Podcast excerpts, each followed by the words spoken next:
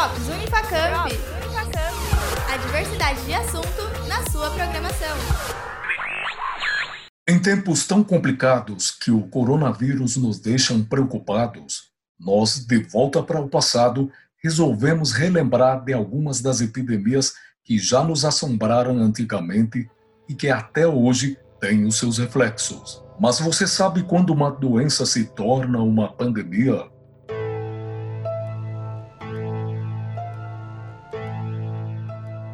Explicar o que é a pandemia, primeiro preciso dizer o que é uma epidemia.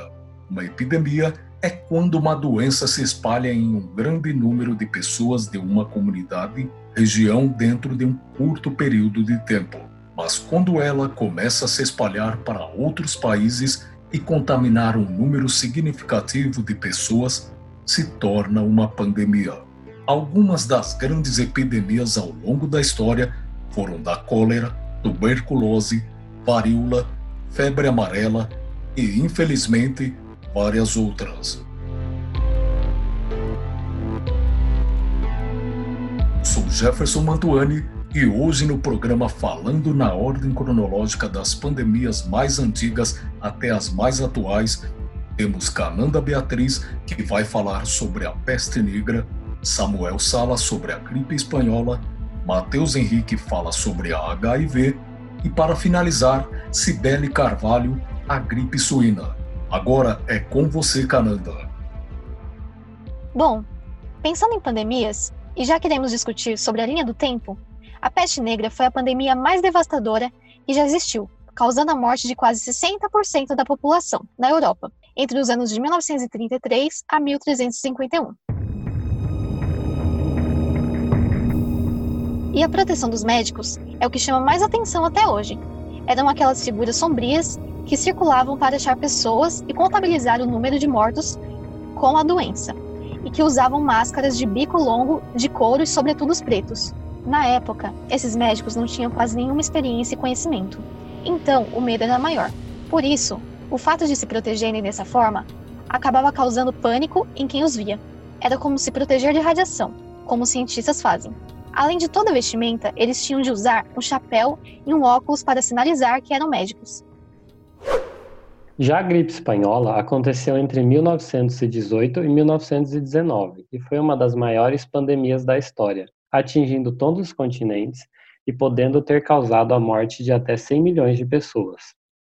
A gripe veio de uma mutação do vírus influenza, mas não se sabe o local exato de sua origem. Estados Unidos, onde foram registrados os primeiros casos, e China são especulados como os prováveis pontos de origem. Mas então por que o nome gripe espanhola? O termo veio devido à grande divulgação da doença feita pela imprensa espanhola. Por conta da guerra, os países envolvidos censuraram as informações da doença para não causar pânico nos soldados e população. A Espanha, que não estava envolvida, não tinha motivos para tal, e foi através de sua imprensa que as notícias se espalharam pelo mundo, daí o nome gripe espanhola. O primeiro caso registrado foi o soldado americano Albert Gitchell, em 11 de março de 1918. Nas semanas seguintes, mais de mil soldados foram internados com os mesmos sintomas. Acredita-se que a doença foi levada ao continente europeu pelas tropas americanas, que participavam da Primeira Guerra Mundial. Uma vez lá estabelecida, ela se espalhou para o restante do mundo pelo deslocamento de pessoas e mercadorias. Assim como a pandemia atual de coronavírus, o uso de máscaras e o isolamento social foram adotados por muitos países na tentativa de conter o avanço da doença. À medida que ela se espalhou, o efeito era o mesmo em diferentes locais. O colapso do sistema de saúde devido à grande quantidade de doentes. No Brasil, ela chegou em setembro de 1918. A princípio, as autoridades não deram muita atenção à doença, achando que o oceano impediria a sua chegada no país. Entretanto, ela se espalhou rapidamente por todo o território brasileiro e causou a morte de cerca de 135 mil pessoas. Uma pequena correção aqui: o número correto de mortes foi cerca de 35 mil pessoas e não 135 mil. Inclusive, Rodrigues Alves, eleito presidente da República naquele ano, mas que faleceu antes de tomar posse. São Paulo e Rio de Janeiro foram as cidades mais afetadas, onde mortos chegaram a serem largados na rua, até serem recolhidos. Estima-se que cerca de 500 milhões de pessoas foram infectadas pela doença, um quarto da população mundial da época. O número de mortos é muito incerto, principalmente por conta de países como China e Índia, mas estatísticas apontam que o número que é de pelo menos 17 milhões pode ter chegado a 100 milhões de mortos. A questão do poder representante ter a gripe espanhola na época é, também traz uma reflexão de hoje, né? Por conta do presidente atual do Brasil, Jair Bolsonaro, é, muitas pessoas duvidam de que ele não esteja com coronavírus, mas na verdade, depois de tantos, tantos testes a serem feitos, é, tem essa questão mesmo dele poder estar com a doença do coronavírus, é, já que ela se espalha tão rápido como a gripe, a gripe espanhola, não é mesmo? Sim. É, e na época também teve, do mesmo jeito que hoje teve achar uns remédios, na época teve gente que falou que água quente com vinagre, óleo consagrado curava a gripe espanhola, mas pelo jeito nada funcionou. Tem muitas semelhanças entre as duas, no caso de isolamento ter acontecido naquela época. Mortos nas ruas, é, um país que chegou nisso. Sistema de saúde não aguentar o tanto de, de pessoas é. doentes. É muito contágio, né? É muito Sim. contagioso, acontece isso. Inclusive, foi um período de 100 anos quase entre as duas, né? Tem gente que acredita em conspiração. A HIV surgiu a partir de um vírus chamado SV, encontrado no sistema imunológico dos chimpanzés e do macaco verde africano. Apesar de não deixar esses animais doentes, o SV é um vírus altamente mutante, que teria dado origem ao HIV, o vírus causador da AIDS, que na verdade é a síndrome da imunodeficiência adquirida. Não há consenso sobre a data das primeiras transmissões, porém o mais provável é que tenham acontecido por volta de 1930. A AIDS só foi enfim identificada em 1981, e nesse ano surgem vários relatos de sintomas em homossexuais nos Estados Unidos. Uma doença misteriosa que era totalmente desconhecida há dois anos, segundo as autoridades médicas americanas, transformou-se nos últimos meses na epidemia mais violenta do século. Trata-se da Síndrome da Deficiência Imunológica, ou AIDS. O nome HIV só aparece em 1986 e a primeira droga para ajudar no tratamento da doença, o AZT, é criada no ano seguinte, em 1987. De acordo com dados da UNAIDS, Programa das Nações Unidas, criado em 1996 com a função de encontrar soluções e ajudar nações no combate ao vírus, estima-se que, até 2005, mais de 3 milhões de pessoas morreram de AIDS. Falando especificamente do Brasil, entre 1980 e 1990, conforme o Ministério da Saúde, foram notificados 25.513 casos de AIDS no país. Em 1995, estimou-se que mais de 15 mil brasileiros morreram em consequência da AIDS. Enquanto isso, no resto do mundo, os números também assustavam. Em 1994, mais de 40 mil pessoas residentes nos Estados Unidos morreram devido à infecção pelo HIV. Se no começo da epidemia as pessoas contaminadas morriam pouco após os primeiros sintomas, hoje uma pessoa com HIV tem vários meios de evitar que a doença se manifeste. O sucesso dos tratamentos fez até anunciarem que a doença havia deixado de ser fatal para virar um mal crônico, como a diabetes, algo com o qual se tem que conviver, mas que, tomados os devidos cuidados, não atrapalha muito a vida. Tornou-se importante diferenciar uma pessoa soropositiva, que tem o vírus HIV no sangue, de alguém com AIDS, HIV não é a mesma coisa. A AIDS é uma doença crônica e que pode ser potencialmente fatal. Ela acontece quando a pessoa infectada pelo HIV vai tendo seu sistema imunológico danificado pelo vírus, interferindo na habilidade do organismo de lutar contra os invasores que causam a doença, além de deixar a pessoa suscetível a infecções oportunistas. E uma coisa que é bom lembrar sobre o AIDS é que no Brasil ainda muita gente morre de AIDS ou contrai AIDS. Né? É.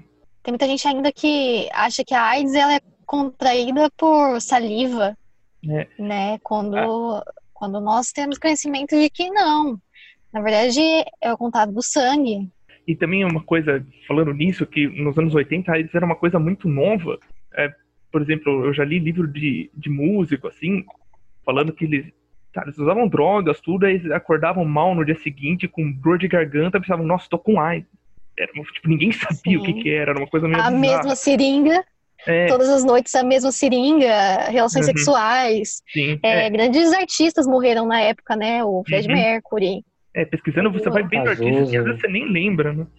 Sim, o próprio Renato Russo. Gente, uhum. tô falando sério. O próprio Renato Russo, ele. É, ele, ele levou mais tempo, né? Porque o Cazuza morreu, tipo, ele definhou mais rápido. O Renato Russo ainda conseguiu aguentar mais um tempo, assim, não ficou tão aparente nele quando ele aparecia, assim. Você pega o Renato Russo dois anos antes de morrer, ele parecia saudável. O Cazuza, dois anos antes de morrer, você já vê ele definhando, magro. Já, tanto que o pessoal desconfiava, já corria os boatos que ele tava com AIDS, que ele viajava para Boston.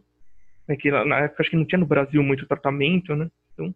É uma junção de várias, várias coisas, né? Não é só a doença da AIDS, Uhum. Mas sim, muita droga e uhum. isso vai acabando é, com a pessoa realmente. É a AIDS deixa você sem imunidade, né? Por exemplo, você pega uma gripe, é muita chance de virar uma pneumonia e por aí vai, né? Tudo vira mais forte. O organismo não consegue lutar contra doenças, né? Sim. Mas também tem gente que pode pegar hoje o vírus e viver o resto da vida inteira. Por exemplo, tem aquele jogador de basquete, o Magic Johnson, que nos meses anos 90 ele foi diagnosticado como soropositivo e tá até hoje, 60 anos, tá aí vírus não, tipo, tá lá, mas ele vive normalmente. Até os anos 50, a gripe H1N1 estava desaparecida entre os humanos. Mas foi em março de 2009 que se tornou uma pandemia. A doença ficou conhecida como gripe suína. Ela era altamente transmissível e mutável. A sua soma era de humanos, porcos e aves através de gotículas, tosse, espirros que eram transmitidas. Ela causou morte de 17 mil pessoas.